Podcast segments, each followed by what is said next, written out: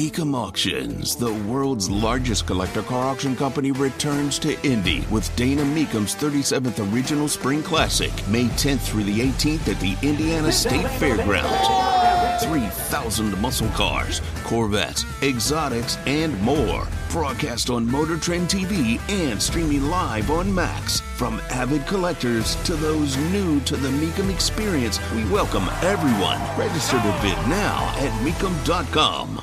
Trust me, Pence's take on Ukraine is not a hot take, nor his ten, his uh, position on religious extremism uh, or or the ideas of going after um, religion in Ukraine.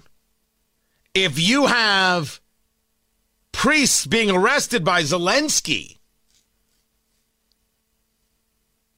and you're not bothered by that, if you're a believer in religious freedom, that now that could be seen as a hot take. But it could also have to do with whether or not these priests are actually in the pocket of Moscow, trying to urge Ukraine into failure. That if your country's at war and you have religious leaders saying we should lose, what would you do? Tony Katz, 93 WIBC. Good morning. Good to be with you. I don't think uh, the hot take is Pence being in favor of supporting Ukraine uh, with with weaponry and with dollars. This, in the conversation with Tucker Carlson, could be considered the hot take. All I know for sure, having lived through it at the Capitol, is that it was a tragic day. Um, I've never used the word insurrection, Tucker, over the last two years, but it was a riot that took place at the Capitol that day. I saw firsthand in the, where they'd evacuated us down to the loading dock below the Senate chamber, police officers that, as the day wore on, were streaming through 150 law enforcement officers that were assaulted. Obviously, the tragic loss of life ransacking the Capitol that occurred. But I really do believe that a day of tragedy became a triumph of freedom. And I'll always believe that by God's grace, I did my duty that day under the Constitution of the United States of America, and our institutions held. When, when, you say the tragic loss of life, who are you referring to? Well, obviously, uh, Ashley Babbitt would come to mind immediately.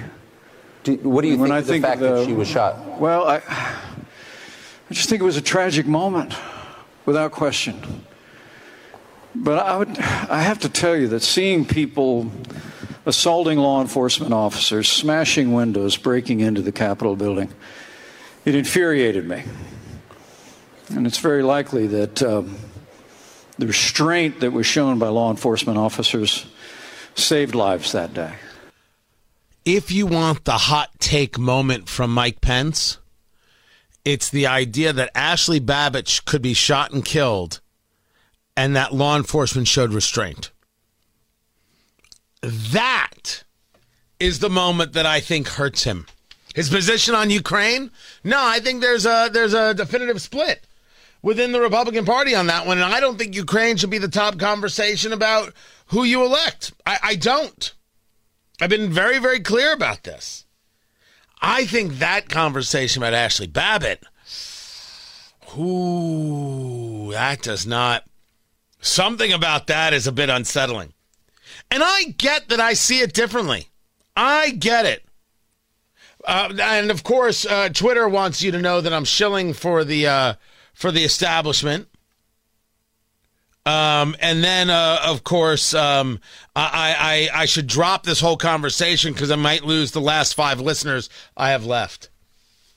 Okay, uh, nobody tells me how to do this show. I don't plan on dropping anything I don't want to drop. Honest conversations are important and necessary. Breakdowns are important and necessary, even if you don't like them. I'm cool with it. I, I'm I'm fine, dear bot on Twitter, if I lose you as a listener. I will sleep fine. I can handle disagreement. I can handle another way to look at it. You should drop it? Nah. Tucker is not the end all be all of conservatism. It's not 100% right when it comes to Ukraine. Asking about money and asking about what our objective is is certainly more than fine and a question that should be asked of people who want to be leaders of the country. The part where I think Pence ran into trouble was this. This right here. And I'm actually surprised that this hasn't gotten more play. But we will leave that to the side because there's a Kamala Harris sighting that requires our attention. Tony Katz at 93 WIBC. Good morning.